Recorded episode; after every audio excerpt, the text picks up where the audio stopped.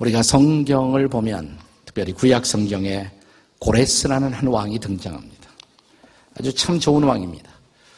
이스라엘 민족이 바벨론 포로가 되었을 때 이 바벨론 포로에서부터 해방시킨 페르시아의 왕이었습니다. 이 왕은 아주 지혜롭고도 그리고 경륜이 탁월하고 아, 그러면서도 마음이 넓은 그리고 유머스러운 왕이었습니다. 그는 그 시대에 많은 나라들을 정복했지만 피정복지에 대해서 아주 관대한 정책을 펼쳤던 그런 존경받는 왕이었습니다. 그래서 구약 성경에서 이 고레스는 메시아의 하나의 그림자로서 메시아 같은 지도자로 등장하고 있는 모습을 볼 수가 있습니다. 이 고레스 왕이 혹은 우리 역사책에는 사이러스라고 소개도 되어 있습니다만 이 고레스가 아르미니아 정복 전쟁에서 아르미니아의 중요한 지도자 한 사람을 체포하게 됩니다. 포로로 삼게 됩니다. 그는 아르미니아의 존경받는 장군이었고 그리고 수많은 그런 아, 땅을 가지고 있었던 부자이기도 했습니다. 그런데 이 장군이 자기 식구들과 더불어 가족들과 더불어 포로로 잡혀왔습니다. 이제 고레스 왕 앞에 무릎을 꿇고 있습니다. 고레스 왕이 이 장군을 쳐다보다가 이 장군 옆에는 그의 부모, 그의 아내, 또 그의 자식들이 쭉 있습니다. 무릎 꿇고 있는 그를 향해서 고개를 들게 그러면서 만약 내가 자네 식구들 중에 누군가를 아, 놓아준다면 자유를 준다면 자네는 누구를 먼저 놓아주기를 원하는가? 이때 이 장군은 고레스 왕을 향해서 이렇게 말합니다. 폐하이시여 저희 부모님은 이미 늙었습니다. 연로한 우리의 부모님을 먼저 놓아주시죠. 아주 효성스러운 장군이죠. 네. 그러자 고레스 왕은 이렇게 말합니다. 내가 자네의 부모님을 놓아주면 자네는 나에게 어떻게 하겠는가? 예, 제가 가진 좀 재산이 있는데 그 소유의 절반을 폐하에게 드리겠습니다. 그러자 다시 고레스 왕은 말합니다. 그 다음에 또 내가 누군가를 자네 식구들 중에 놓아준다면 누구를 놓아주기를 원하는가? 예, 폐하이시여 자비를 베풀어 주시길 원하신다면 저의 어린 자녀들을 놓아주십시오. 그들은 앞으로 살아갈 미래가 많지 않습니까? 그러자 또 고레스 왕이 말합니다. 자네의 자녀들을 놓아준다면 자네는 나에게 무엇을 하겠는가? 예, 제게 남아있는 소유의 나머지 절반을 폐하에게 드리겠습니다. 그러자 다시 고레스 왕은 쳐다보더니 그 장군 옆에 있는 아내를 쳐다보니 이 장군의 아내는 절세 미녀였어요. 오늘 여기도 절세 미녀들이 많이 와 계십니다. 절세 미녀는 절간에 새든 미친 여자란 뜻입니다. 네. 아주 잘생긴 이 절세 미녀 아내를 쳐다보고 이 장군을 쳐다보다가 이렇게 말합니다. 내가 만약 자네나 자네의 아내 둘 중에 한 사람을 놓아준다면 누구를 놓아주기를 원하는가? 아마 한국 남자들 같으면 저 여자는 왕이 가지시고 저를 놓아주십시오. 아마 그랬을 것입니다. 그런데 이 장군이 이렇게 말했다고 합니다. 옆에 있는 이 여인은 나를 위해서 고생을 많이 한 여인입니다. 제발 이 여인을 놓아주십시오. 그래. 그러면 내가 자네의 아내를 놓아주고 자유를 준다면 자네는 나에게 어떻게 하겠는가? 이미 저는 폐하에게 저의 모든 것을 다 드렸습니다. 남은 것은 저밖에 없습니다. 제가 평생 폐하의 노예로 살겠습니다. 그러자 갑자기 옆에 있는 이 장군의 아내가 튀어나오면서 이렇게 말했다고 그래요. 아닙니다, 폐하. 저는 자유하지 않겠습니다. 이 사람과 함께 폐하를 함께 섬기는 노예로 삼아 주십시오. 그 얘기를 듣고 고레스 왕은 빙글에 미소를 짓더니 이렇게 말했다고 합니다. 그대들은 가족의 가치를 아는 사람들이구만. 가족의 가치를 아는 사람들은 가족들과 함께 행복을 누릴 자격이 있지. 그대들에게 조건 없이 자유를 주노라. 얼마나 아름다운 스토리입니까? 오늘은 해피 패밀리 선데이입니다. 해피 패밀리를 생각하는 주일입니다. 해피 패밀리를 성경적인 단어로 말한다면 복 있는 가정이라고 할 수가 있습니다. 오늘 우리가 함께 읽었던 10편 128편은 바로 복 있는 가정의 모습, 해피 패밀리의 모습을 보여주고 있습니다. 20편 128편은 두 개의 부분으로 나누어져 있습니다. 첫 구절은 뭐냐면 해피 패밀리의 조건, 해피 패밀리가 되려면 무엇을 해야 하는가? 그 다음에 2절부터 마지막 6절까지가 해피 패밀리가 누릴 수 있는 축복을 보여줍니다. 흔히 시편 128편을 순례자의 시편, 필그림 송이라고 부릅니다. 옛날 이스라엘 백성들은 그들의 3대 명절이 있는데 뭐 6월절, 오순절, 초막절 이런 명절이 되면 흩어졌던 모든 이스라엘 사람들이 다 예루살렘으로 여행을 오기를 원합니다. 가족들이 올 수 없으면 대표로 그 가정의 가장이 예루살렘으로 나옵니다. 그들은 먼 거리, 가깝고 먼 곳에서 예루살렘에서 나오면서 순례자의 노래를 부릅니다. 그 중에 하나가 이 노래예요. 그런데 이 노래의 내용은 뭐냐면 그들이 예루살렘에 도착해서 이 명절을 지킬 때 마지막 클라이맥스가 뭐냐면 이 성전에 가서 제사장에게 축복 기도를 받는 거예요. 그 축복 기도는 가정에 대한 축복입니다. 그들의 가정이 받을 축복, 예루살렘에서 그들에게 선포될 가정의 축복을 그리면서 그들이 불렀던 필그림송 순례자의 노래가 바로 시편 128편인 것입니다. 바로 이 시편 128편에 우리는 해피 패밀리의 조건과 해피 패밀리의 축복을 볼 수가 있습니다. 첫째로 해피 패밀리의 조건이 뭘까요? 1절이 그 해피 패밀리의 조건을 보여주고 있습니다. 우리 1절 다 함께 같이 읽겠습니다. 시작. 여호와를 경외하며 그의 길을 걷는 자마다 복이 있도다. 누가 복이 있어요? 어떤 가정이 복이 있어요? 여호와를 경외하며 그랬습니다. 여호와를 경외하며 여러분 하나님을 여호와를 경외한다는 것은 어떻게 하는 것이 경외할까요? 우리가 어떤 사람을 지극히 존경한다면 어떻게 할까요? 우리는 그를 찬미할 것입니다. 그를 높이고자 할 것입니다. 우리 그리스도인들에게 하나님의 백성에게 하나님을 경외하는 구체적인 실천이 바로 예배인 것입니다. 예배는 하나님을 찬미하고 하나님을 높이는 것입니다. 예배의 정의가 뭘까요? 한마디로 말하면 예배는 하나님의 가치와 하나님의 권위를 존중하는 하나님의 백성들의 고백적인 행위, 그것이 바로 예배인 것입니다. 우리가 정말 하나님을 높이기를 원한다면 하나님을 예배하고자 할 것입니다. 그리고 그리스도인들의 행복은 바로 예배에서부터 시작되는 것입니다. 천국이 뭘까요? 우리가 다 천국의 소망을 갖고 있는데, 천국은 흩어져 있는 과거, 현재, 미래의 모든 하나님의 백성들이 함께 모여 세세토록 하나님을 예배하는 곳, 그것이 바로 천국입니다. 오늘 우리들이 드리고 있는 지상의 예배는 바로 영원한 천국 생활을 연습하는 훈련장이라고 할 수가 있습니다. 나는 여러분들이 그리고 여러분의 가정이 우리의 가정이 정말 진정한 행복을 경험하기 위해서 먼저 예배를 예배의 소중함을 그리고 예배의 가치를 알게 되시기를 바랍니다. 그리고 예배의 감격을 알게 되시기를 바랍니다. 사랑하는 여러분, 오늘 이 자리, 예배의 자리가 우리의 행복이 시작되는 자리인 것을 믿으시기 바랍니다. 자, 그런데 오늘 본문은 하나님을 경외할 뿐만 아니라 행복한 자는 하나님을 경외하며 그의 길을 걷는 자라고 말하고 있습니다. 자, 하나님의 길을 걷는다는 것이 그분의 길을 걷는다는 것이 무슨 뜻일까요? 그분이 주신 말씀, 그 말씀을 붙들고 그 인도 따라 살아간다는 뜻이 아니겠습니까? 사랑하는 여러분, 우리가 하나님의 말씀을 붙들면, 이 말씀을 붙들면 이 말씀이 우리를 붙들어 준다는 사실을 아십니까? 저는 여러분의 가정이 하나님의 말씀이 다스리는 가정이 되시기를 바랍니다. 오늘 우리는 이 땅에 존재하는 모든 가정을 세 가지 유형의 가정으로 나눌 수가 있어요. 우리 주변에서 볼 수 있는 세 가지 형태의 가정. 첫째 가정을 우리는 전통적인 가정, traditional family라고 하죠. 전통적인 가정. 또 하나는 현대적인 가정, modern family. 그런가 하면 세 번째 유형의 가정은 성경적 가정, biblical family. 모든 가정을 세 가지 형태로 나눌 수가 있습니다. 어떻게 다를까요? 전통적 가정. 첫째로, 이 전통적 가정은 전통적 가치가 지배하고 있는 가정이에요. 이 전통적 가정의 주인은 누굴까요?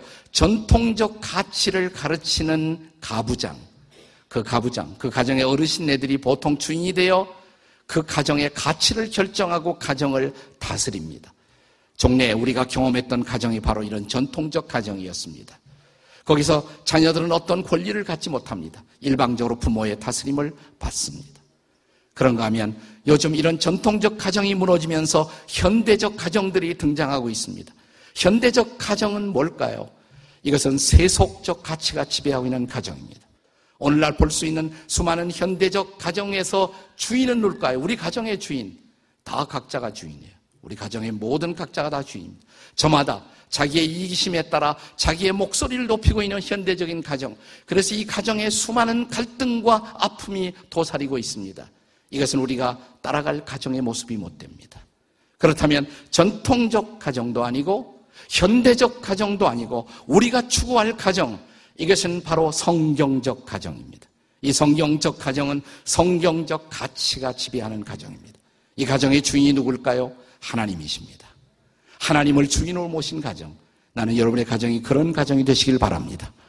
하나님이 주인이 되어 다스리려면 우리가 하나님의 말씀에 순종하는 것이 무엇보다 중요합니다. 그렇습니다. 하나님의 말씀인 성경을 소중히 여기고 그 말씀을 따라 살아가는 가정. 이것이 바로 성경적인 가정, 해피 패밀리인 것입니다. 아, 미국 사람들에게 당신들이 가장 존경한 사람이 누구냐고 그러면 이 순서가 한 번도 바뀐 일이 없어요. 미국 사회에서 전설적인 존경받는 대통령 아브라함 링컨입니다. 아브라함 링컨.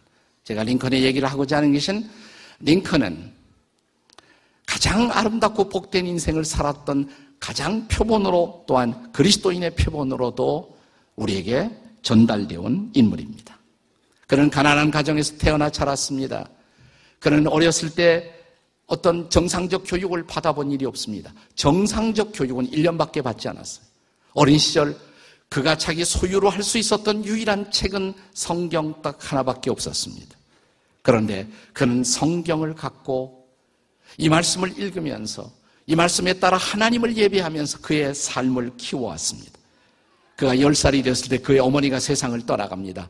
그의 어머니가 세상을 떠나면서 어린 10살짜리 링컨을 불러놓고 그에게 이렇게 말합니다. 내가 너에게 줄 것은 딱 하나밖에 없다. 성경을 가르치면서 이것은 내 어머니가 나에게 물려주었던 성경이다. 나는 이 성경을 다시 너에게 주고 싶다. 엄마는 너에게 100 에이커의 땅을 물려주는 것보다 이 한 권의 성경책을 물려주는 것을 더 큰 기쁨으로 생각한다. 이 말씀을 읽고 성경의 사람이 되어다오. 이 말씀을 읽고 예배하는 사람이 되어다오. 이 책으로 하나님을 경외하고 이웃을 사랑하는 사람이 되어다오. 이것이 나의 마지막 부탁이다. 자, 많은 세월이 지나고 링컨이 수많은 인생의 굴곡을 거쳐서 드디어 미국 대통령이 되었습니다. 그가 미국 대통령이 되었을 때 그는 취임식장에서 대통령 선서를 하기 위해서 어머니가 자기에 주었던 낡은 가죽 성경 그리고 가족 성경 그의 낡은 가죽 성경 그리고 가족 성경 나는 여러분의 집에 가족 성경이 있었으면 좋겠어요. 우리 모든 그리스도인들에게 가족의 성경이 있었으면 좋겠습니다. 그 가족 성경, 그리고 가족 성경을 가지고 그 손에 손을 성경에 얹고 대통령 취임 선서를 그의 성경을 열었을 때 마태복음 7장 1절을 그 부분을 열어놓고 그는 대통령 취임 선서를 했다고 합니다. 그는 종종 그의 평생을 통해서 그가 자주 되풀이했던 말 중에 하나가 이 말씀이 이 말씀이 가르친 교훈이 나의 리더십을 만들었습니다. 이 말씀이 가르친 예배가 나를 나로서 만들어 왔습니다. 그렇습니다. 이것이 바로 시편 기자의 또한 고백입니다. 여호와를 경외하며 그의 길을 걷는 자는 복이 있도다. 해피 패밀리. 해피 패밀리의 유일한 조건 뭘까요? 그것은 하나님을 경외하며 그의 말씀을 붙들고 하나님의 길을 가족들이 함께 걷는 가정입니다. 해피 패밀리를 사모하십시다. 이것이 해피 패밀리의 조건이에요. 자, 해피 패밀리가 되면 어떤 축복을 누리나? 2절부터 마지막 절까지는 해피 패밀리의 축복입니다. 자, 2절 이하에 해피 패밀리에게 약속된 첫 번째 축복은 뭐냐면 무엇보다 우리가 수고한 결과를 누리는 인생을 산다는 것입니다. 사랑하는 여러분, 가장 비참한 인생이 뭘까요? 수고했는데 수고의 결과가 없는 인생. 이게 가장 비참한 인생이 아니겠습니까? 여러분, 농부가 봄철에 씨를 뿌렸습니다. 여름에 태양을 견디면서 밭을 가꾸었습니다. 근데 가을에 거두어드릴 수확이 없다면 얼마나 허무한 일이겠습니까? 학생 여러분, 학생들이 죽어라고 열심히 공부했습니다. 그런데 시험 볼 때 답을 제대로 못 썼어요. 얼마나 허무한 일이에요. 그런 경험 있죠? 선생님 여러분, 내가 죽어라고 학생들을 열심히 가르쳤습니다. 그런데 학생들이 전혀 발전이 없습니다. 얼마나 허무한 일일까요? 사업가 여러분, 내 비즈니스를 성공시키기 위해서 연구했고, 애썼고, 계획했고, 일했고, 전력을 다했습니다. 그런데 이 사업을 통해서 얻어들일 수 있는 수익이 없다면 얼마나 헛된 일이겠습니까? 자, 행복한 인생.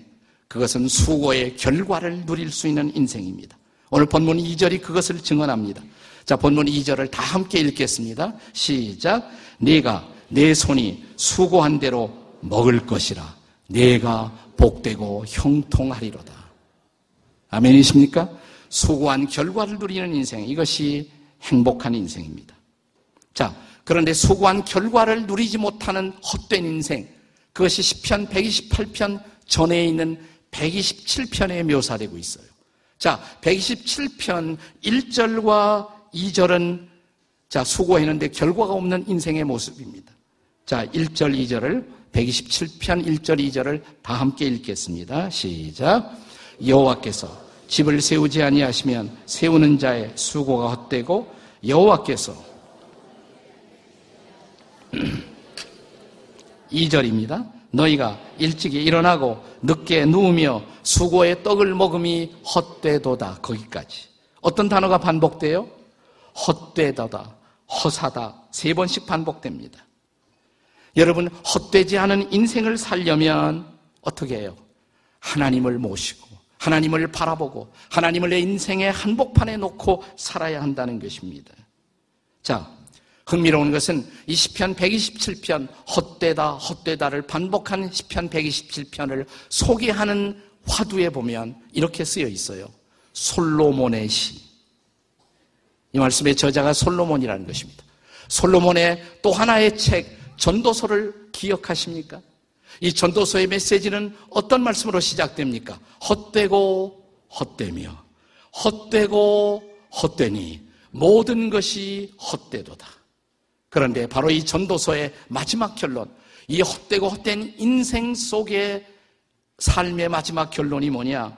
자, 이 전도서의 마지막 장, 12장, 마지막 구절이라고 할 수 있는 13절, 다 함께 같이 읽겠습니다. 전도서 12장 13절 시작. 이래 결국을 다 들었으니 하나님을 경외하고 그 명령을 지킬지어다. 이것이 사람의 본분이니라. 아멘이십니까? 다 헛되고 헛된 인생. 결국은 하나님을 경외하고 그 말씀을 붙들고 사는 인생. 이것만이 헛되지 않은 인생을 보장한다는 것입니다. 자, 그런데 바로 이런 헛되지 않은 수고의 결과를 거둘 수 있는 장소, 그 장소가 우리의 가정이 되어야 한다는 것입니다. 자, 수고의 결과를 누리는 행복한 가정의 모습을 본문 3절은 아주 아름답게 묘사합니다. 본문의 3절을 다 같이 읽겠습니다. 3절 다 같이 시작. 내 집 안방에 있는 네 아내는 결실한 포도나무 같으며 내 식탁에 둘러앉은 자식들은 어린 감람나무 같으리로다. 자, 식탁에 둘러앉은 우리 식구들을 바라보세요. 아내를 바라보세요. 아내. 결실한 포도나무 같습니까? 아니면 비리비리한 포도나무 같습니까? 여러분 아내를 한번 쳐다보세요. 통통하십니까? 포도나무처럼 느껴지십니까? 아니면 다 빠져나간 포도나무 같이 보이십니까? 여러분의 자녀들을 보세요. 어떻게 보이십니까? 푸르고 푸른 감람나무. 그의 미래가 보이는 아름다운 감람나무로 보이십니까? 자, 옆에는 가족들에게 당신은 포도나무야. 당신은 어린 자녀들에게 너는 감람나무야. 다 같이 시작 한번 해보세요. 네. 이것은 단순히 식구들이 많이 있다라는 것을 강조하는 표현이 아니에요. 생명으로 가득 찬, 희망으로 가득 찬, 기쁨으로 가득 찬 가정의 그림인 것입니다. 자, 이어지는 바로 이 본문의 말씀은 뭘 가르치고 있습니까? 특별히 본문의 마지막 두 구절, 5절, 6절은 우리의 가정이 이런 행복으로 넘치면 그 행복은 우리가 살고 있는 커뮤니티, 우리가 살고 있는 도성으로 행복이 흘러간다는 것입니다.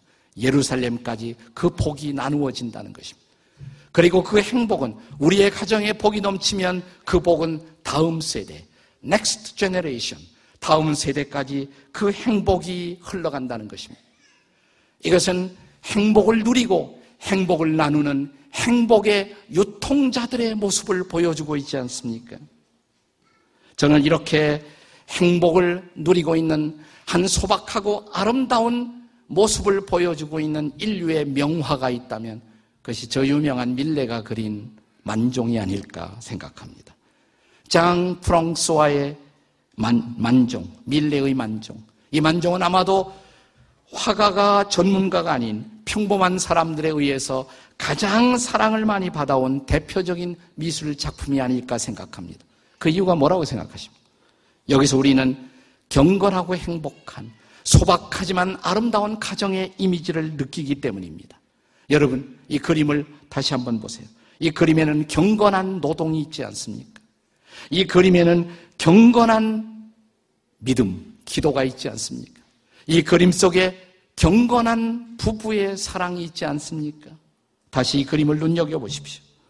자, 하루 종일 들에서 정직한 땀을 흘린 부부, 이 부부의 모습이 나타나고 있지 않습니까? 동시에 저 멀리 저녁 교회당의 종소리가 울려 퍼지자 기도하는 이 부부의 모습 속에서 그들의 신앙을 하나님을 의지하고 살아온 하나님을 의지하고 소박한 노동의 열매를 거두고 있는 모습을 보지 않습니까? 요즘 인터넷 들어가 보면 그 앞에 거두어들인 이 감자가 감자가 아니라 죽은 어린아기를 놓고 기도하는 거다라는 괴담이 자꾸 소개되고 있습니다. 그것은 사실이 아니에요. 그것은 사실이 아닙니다. 전문가들에 의해서 인정되지 못하는 괴담입니다. 소, 작지만 소박한 소출을 거두어드리고 그것을 감사하며 머리 숙여 기도하는 부부. 우리는 이 부부에게서 적지만 행복한 기쁨을 엿볼 수가 있습니다. 동시에 서로를 쳐다보고 기도하는 이 부부에게서 경건한 사랑을 읽을 수가 있습니다. 그림은 여기서 끝납니다. 그러나 여러분 상상의 나래를 펼치고 이 부부가 기도를 마치고 이제 집으로 갈 것입니다. 그들의 마을 집에 왔을 때 이 부부가 누리는 이 가정의 행복은 이 가정에만 머무는 것이 아니라 그 주변의 이웃들에게 정겨운 이웃들에게 행복을 나누며 살아가는 모습을 연상해 보십시오. 오늘 성경의 기자는 이렇게 행복을 누리고 행복을 나누는 유통하는 행복을 유통하는 하나님의 백성들의 가정의 행복을 노래하고 있습니다. 이것이 바로 해피 패밀리의 모습입니다. 해피 패밀리 누구일까요? 하나님을 경외하는 하나님을 예배하는 가정입니다. 해피 패밀리 하나님의 말씀을 붙들고 기도할 줄 아는 가정입니다. 해피 패밀리 수고의 결과를 누릴 줄 아는 가정입니다. 해피 패밀리. 수고의 결과를 이웃들과 더불어 나눌 줄도 아는 가정입니다. 이렇게 사는 우리 가정이라면 우리 가정은 어떤 가정일까요? 하나님의 해피 패밀리가 아니겠습니까? 자, 제가 이렇게 살아가는 우리 모두 하면 여러분은 하나님의 해피 패밀리 이렇게 말하시는 겁니다. 외치는 겁니다. 이렇게 살아가는 우리 모두. 그래갖고 어디 해피 패밀리가 되겠습니까? 다시 한번. 이렇게 살아가는 우리 모두. 네, 한 손으로 하지 말고 두 손 들어서 제가 이렇게 살아가는 우리 모두 하면 여러분은 하나님의 해피 패밀리 한번 해보겠습니다. 시작. 이렇게 살아가는 우리 모두. 네, 기도하시겠습니다. 일어나서 기도하시겠습니다. 자리에서 일어나서 기도하시겠습니다. 일어나서 기도할 때 옆에 있는 가족들의 손을 붙드시기 바랍니다. 또 비록 친가족이 아니지만 믿음의 가족들, 또 우리 목장 가족들, 같은 신앙의 가족들이 옆에 있고 손잡아 신뢰가 안 되는 분이라면 손을 조용히 잡아 주십시오. 옆에 있는 분들 손을 잡고 우리 함께 기도할 때 한번 손잡은 사람들을 축복하는 기도. 하나님, 이분을 축복하세요. 내 남편을 축복하세요. 내 아내를 축복하시고, 우리 아들을 축복하시고, 우리 딸을 축복하시고, 우리 집사님을 축복해 주시고, 우리 권사님을 축복하시고, 우리 가족들을 축복해 주시옵소서. 그래서 수고가 거두어지는 가정, 그리고 수고의 결과를 나눌 수도 있는 가정, 하나님을 예배하는 가정, 하나님을 찬양하는 우리 가정이 되게 해 주시옵소서. 우리 다 함께 옆에 있는 분들을 축복하며 하나님 앞에 여러분의 가정, 여러분의 식구들을 위해 기도하시겠습니다. 다 함께 기도하시겠습니다. 하나님 아버지 감사합니다. 귀한 말씀을 받았습니다. 이 말씀 받아사오니 이 말씀 붙들고 하나님을 경외하고 하나님을 예배하고 하나님의 길을 걷는 우리 가정이 되게 해 주시옵소서. 하나님 아버지, 우리 가정, 하나님을 예배하는 가정으로 평생 세워지게 도와 주시옵소서. 함께 손잡고 함께 예배하며 살고 싶습니다. 하나님을 찬양하며 하나님을 경배하고 하나님을 높이며 살아가는 우리 가족이 되게 해 주시옵소서. 또 함께 손잡고 하나님의 말씀을 받고 기도하는 가정이 되게 해 주시옵소서. 그리고 함께 하나님의 길을 걷게 해 주시옵소서. 우리가 수고한 결과를 거두어 드리는 기쁨이 있게 하시고 뿐만 아니라 수고의 축복을 그 결과로 얻은 축복을 이웃들과 나눌 줄도 아는 우리가 되게 해 주시옵소서. 정말 하나님이 보시고 기뻐할 수 있는 해피 패밀리, 복 있는 가정이 되게 해 주시옵소서. 이런 가정을 주신 하나님을 찬양합니다. 이런 가정을 주실 하나님을 찬양합니다. 우리 가정에 이런 축복을 부어 주시옵소서. 예수님의 이름으로 기도합니다. 아멘.